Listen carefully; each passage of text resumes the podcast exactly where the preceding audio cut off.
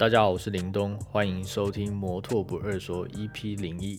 这个是第一季的第一集，主题就是玩手工车真的很烧钱吗？真的，真的蛮烧钱的。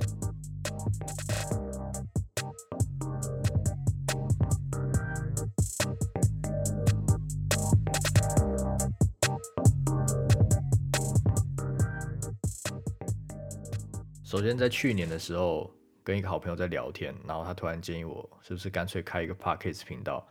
直接用说的方式跟大家分享关于我自己，或是 persist，或者是 twenty two cousin，然后这些平常玩车、骑车的一些有趣的事情来跟大家分享。但是这件事情我大概犹豫了大半年吧，就是一方面那时候真的没有什么时间可以做这件事情，但是我后来想想，其实做 podcast 好像更不会像是在做影片那样那么的复杂。做影片你还要拍，还要后置剪辑，然后还要上字幕，还要干嘛干嘛调色的。可是如果我用录音的方式，或许是一个更直接的方式，也更快，然后能够跟大家直接的分享，然后也比较随性，想到好像就可以做。所以我觉得这件事情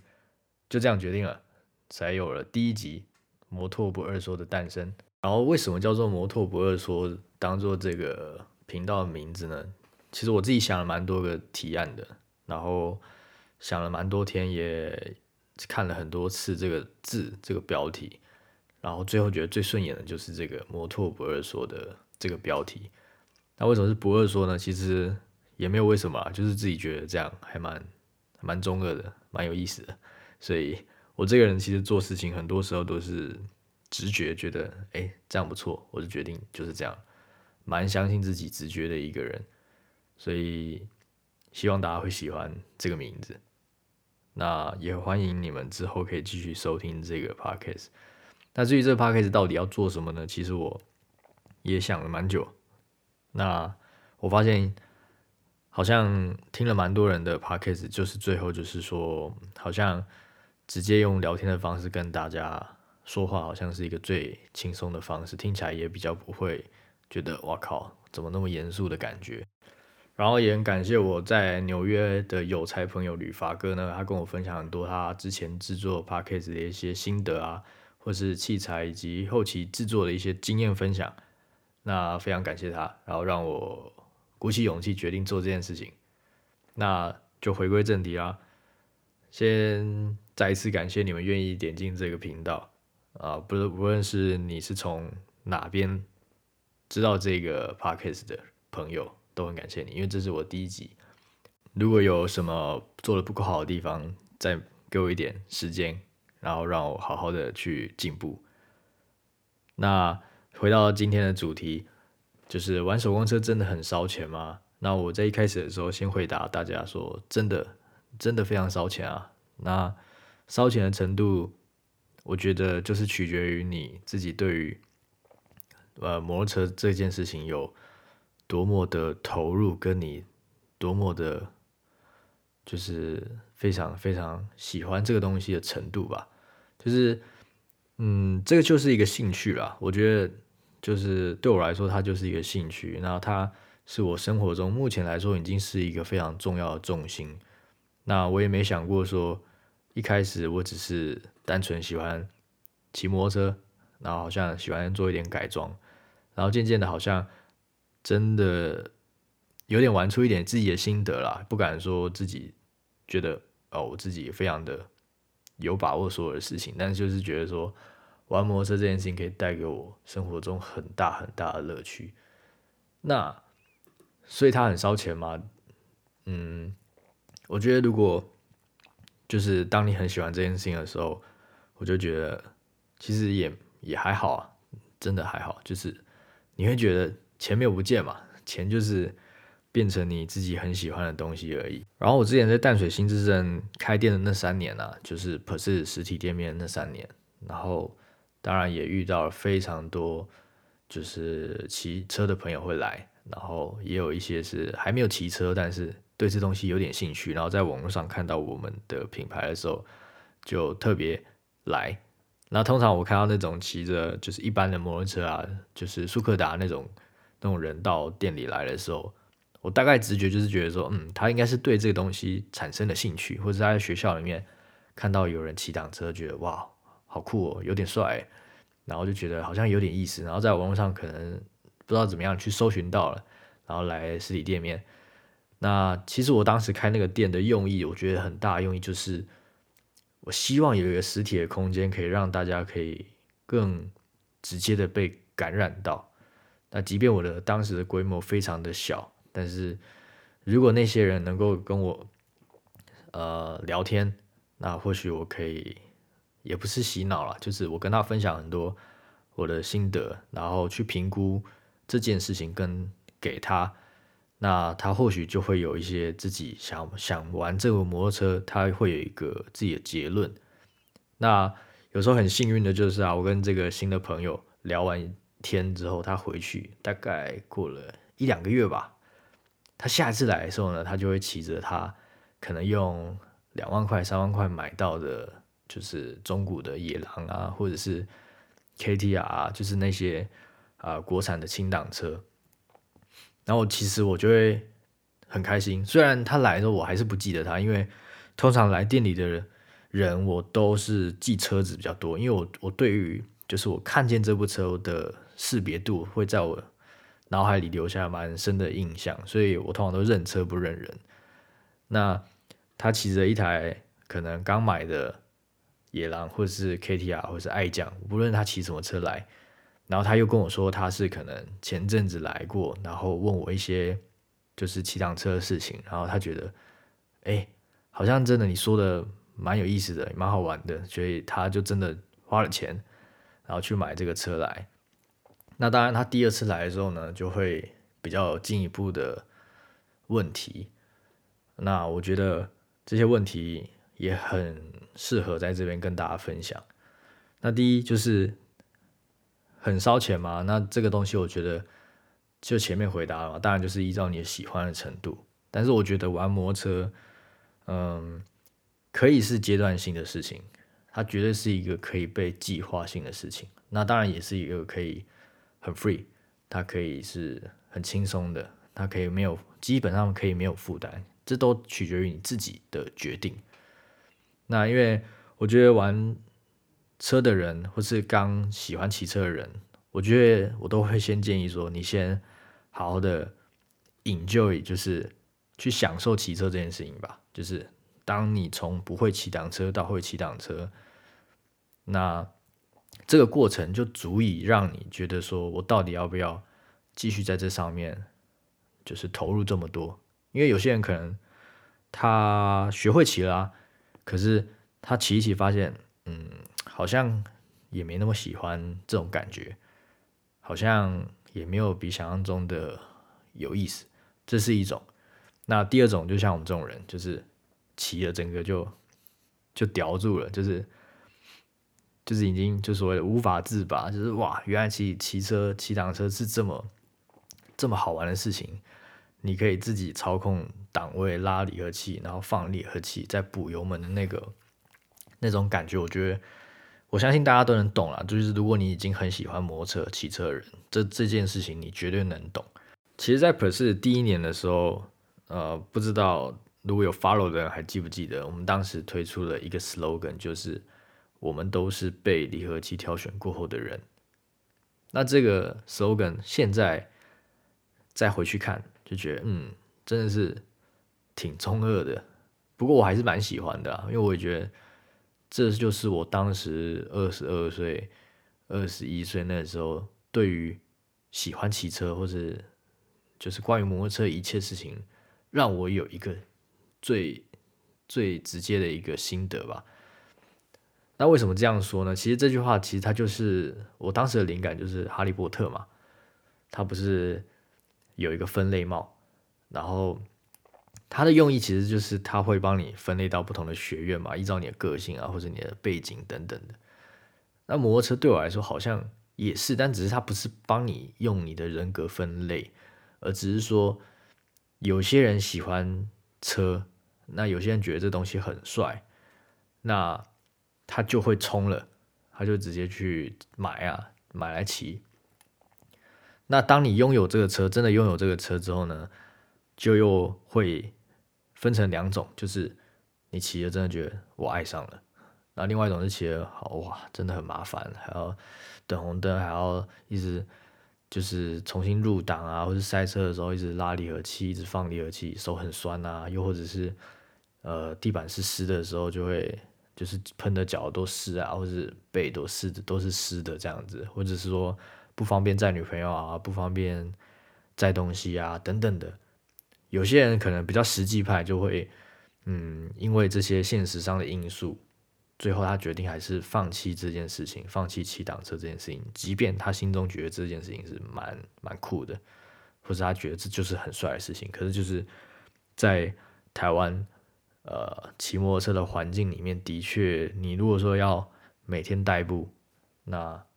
好像骑车的确是不是很方便啊？就真的以现实上来讲，真的是不方便。也就是因为骑挡车是一个事实上现现实上也是非常不方便的事情，所以他会去筛选掉一些可能比较比较介意呃介意一些我刚才讲讲了前面的东西的人。所以他最后剩下来就是像我们这些真的是叼住回不去的这些人，然后会一头栽进去。那因为我的个性就是，我就是那种如果喜欢一件事情，我绝对会直接 all in 的那种，我就整个就掉进去那个那个无底洞里面了。当然，当然还是要分是对的事情还是坏的事情啦。那我觉得骑摩托车玩摩托车绝对不是一件坏事。然后。这件事情其实回溯到之前最之前最以前最开始的时候，就是我当时就是在大二的时候吧。我当时就是因为一个学长他在学校里面骑挡车，然后那个时候还很流行的风格是呃合昌，我不知道大家有没有听过，这现在还在的一个改装厂的名字叫合昌。然后那个时候他出了非常多的套件，然后那时候。就野狼啊什么就很流行改那种 style，就是稍微有点把野狼改成有点仿赛 style。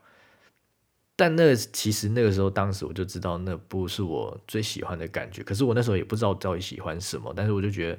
骑挡车的人很帅。然后那时候就是在学校里面，我还记得是一个系篮的学长，然后他练完球他就骑挡车走。有一次我就问他说：“哎，这个车子好好酷哦。”可以可以教我嘛？可以教我骑车嘛？然后就是在在那一次他教我，然后我当然就是一开始就不太会骑，但是就是有了那一次之后，让我觉得说哦，这东西真的有点意思，就有点有趣。然后我后来也因为这样，我就买了买了自己的车，买了自己的野狼，就是我人生中的第一台摩托车。然后那时候还是偷偷买的，就是那时候骑回家的时候还不能直接骑到家，就是要停在可能离家距离走路五到十分钟的地方，然后再停下来，然后安全帽挂着，然后再这样走回家，感觉我是搭公车或搭捷运回家的那种感觉，就是当时真的是偷买的啦，因为那时候其实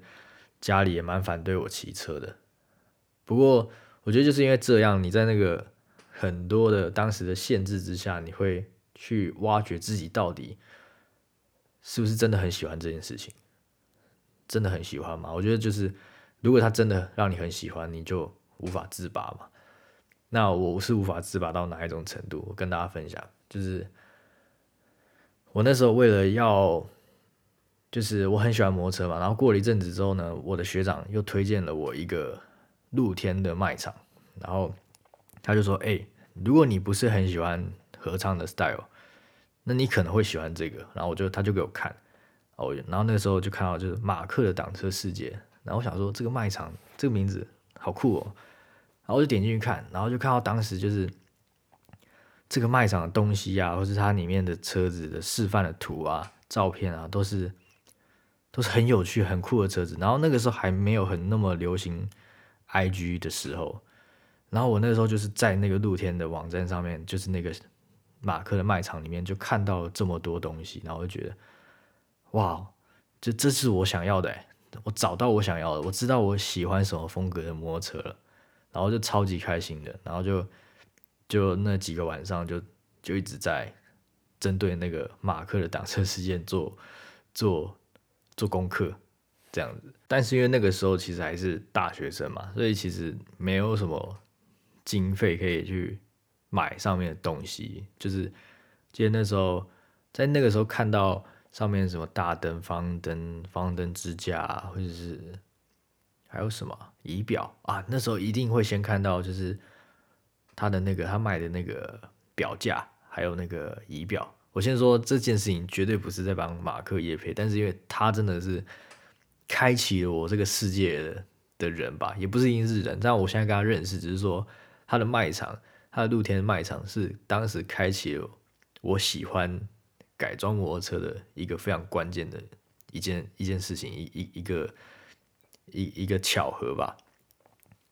所以那时候就觉得说不行，我想要赚钱去去买那些东西来改装到我的车上，所以才在就是后面才会有所有的事情吧。我觉得现在回想起来，就是就是没有那件事情就没有现在。这是非常非常一样，还是非常中二的想法。可是这是事实，没有错。那我那时候就是开始就是想要去打工嘛，那我就在呃学校附近的西餐厅，就在淡水老街旁边，就老街河边旁边的一间西餐厅打工。然后我那时候就是当服务生，然后我还记得那时候时薪不是现在那么高，哦，当时的时薪都是从九十五、一百。开始起跳的，而且那个一百，你可能要做好一阵子才会再多个五块十块。但是我很感谢当时就是愿意面试我，然后让我进去那个西餐厅里面做外场的的当时的一个店长以及老板娘，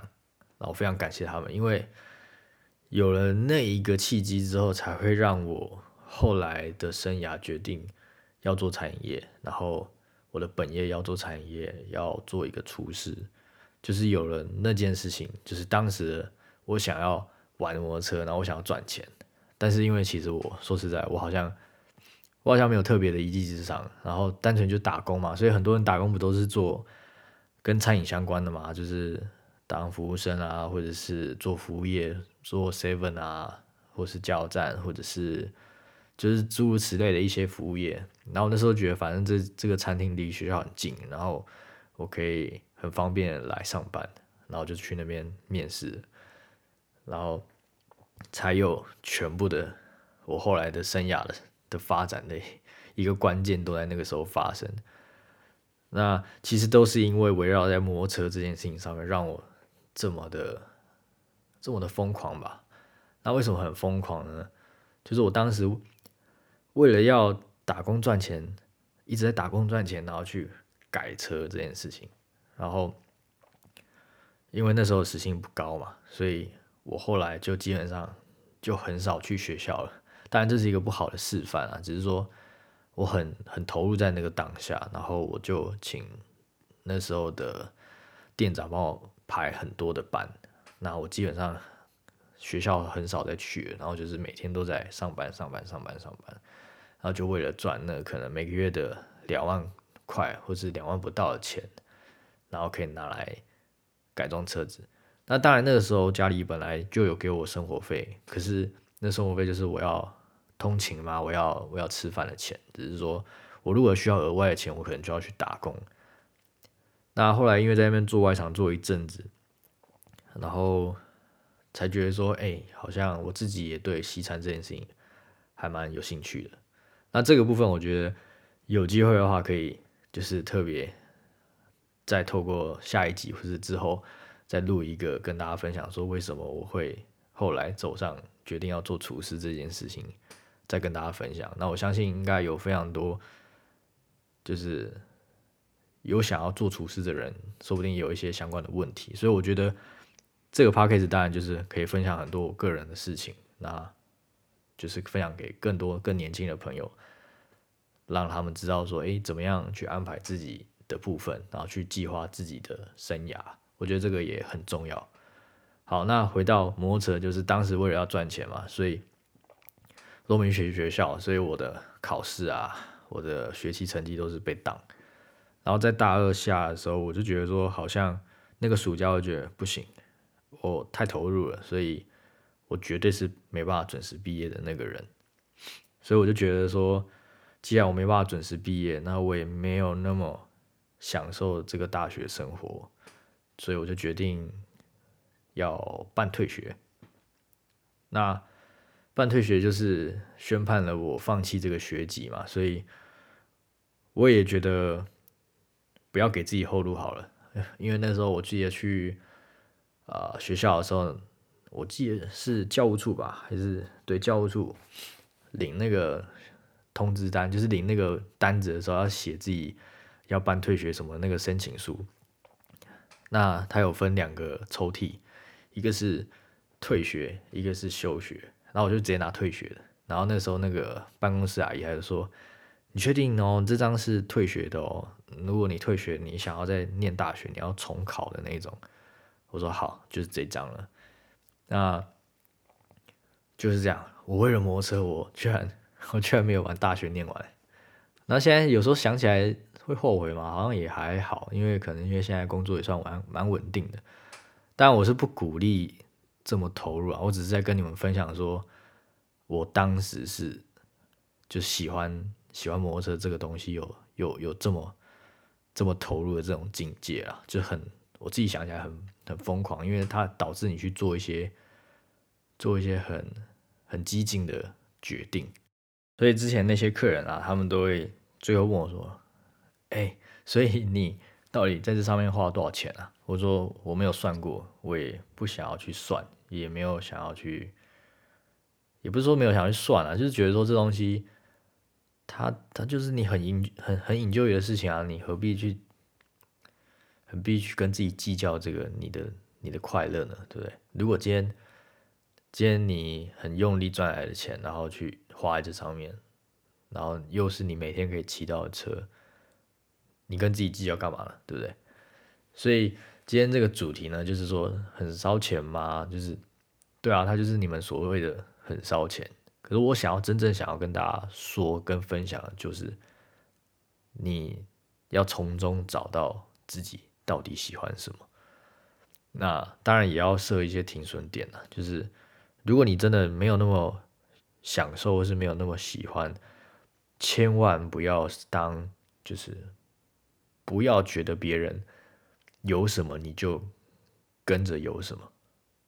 我我自己是这样建议啊，千万不要做这样的事情，因为这到头来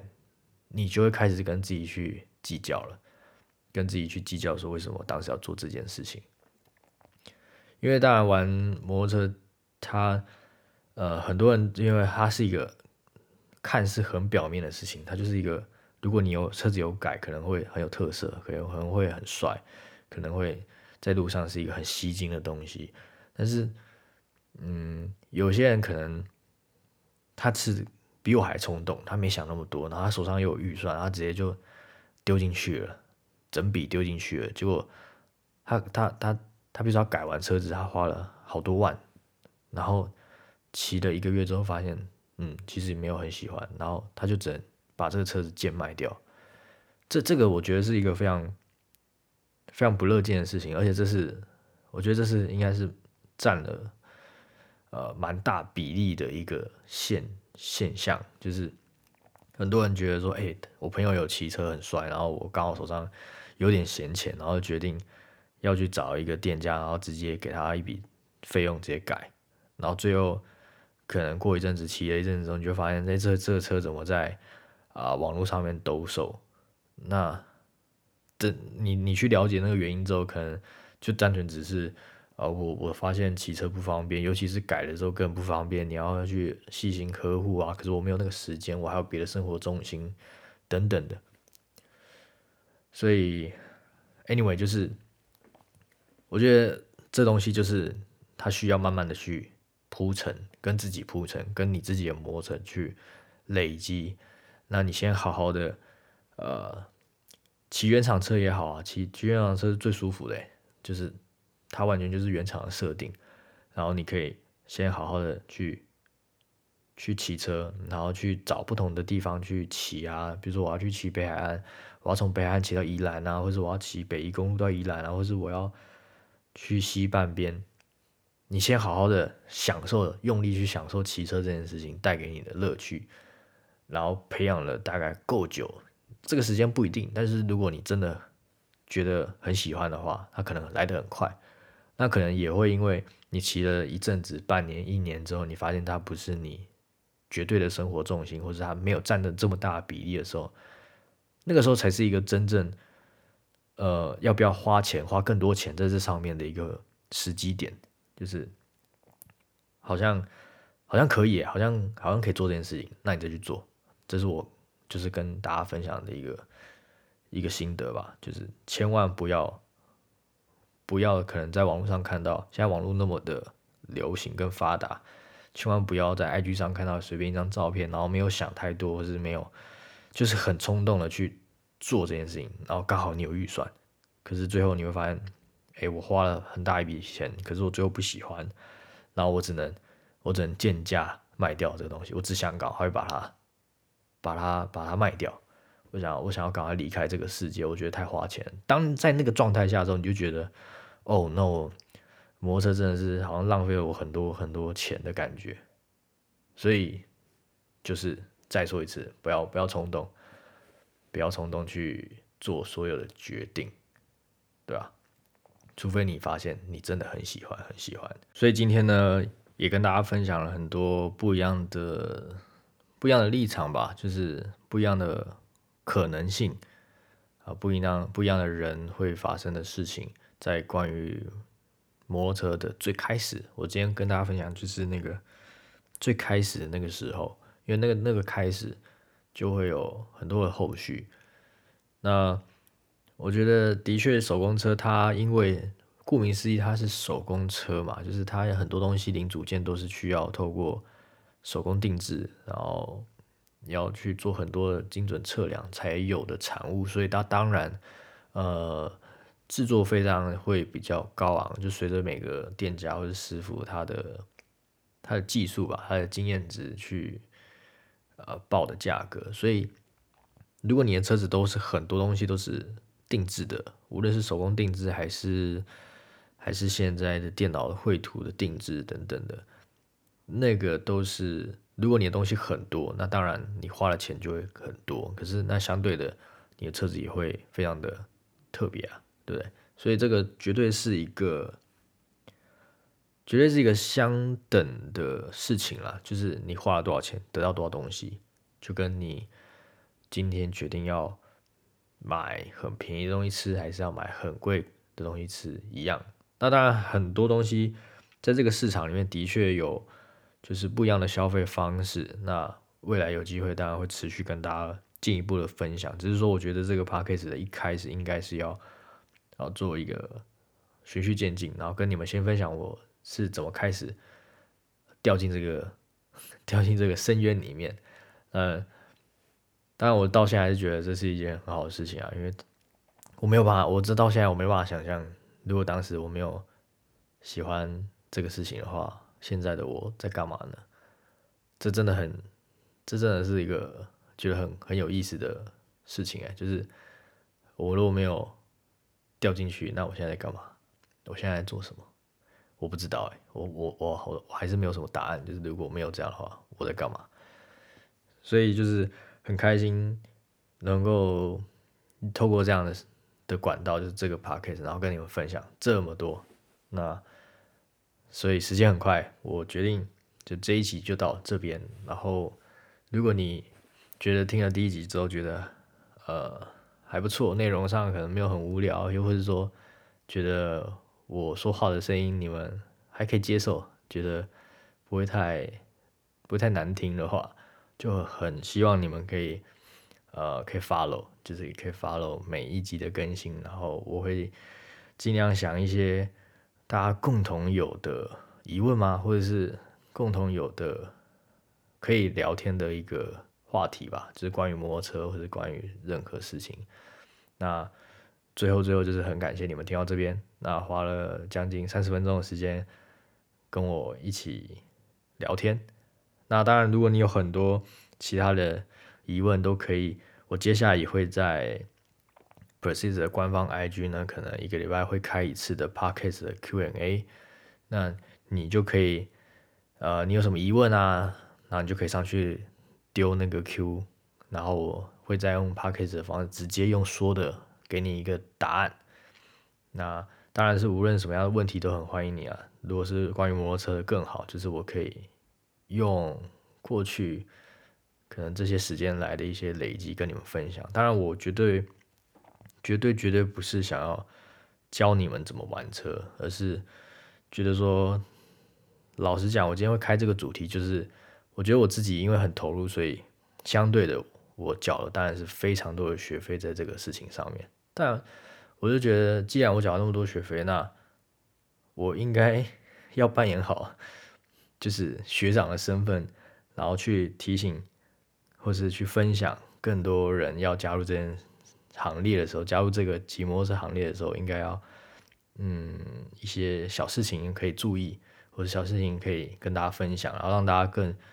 更不会的去绕远路的去追随自追求自己想要的事情吧。我觉得这个很重要，所以才会决定。啊，做品牌啊，或者是做现在到现在这个 podcast 跟你们分享这么多，那最后就是，如果你喜欢，就也可以就是分享给你的朋友，那很开心，就是跟你们聊这么多，感谢你们，那我是林东，那就下集再见啦，拜拜。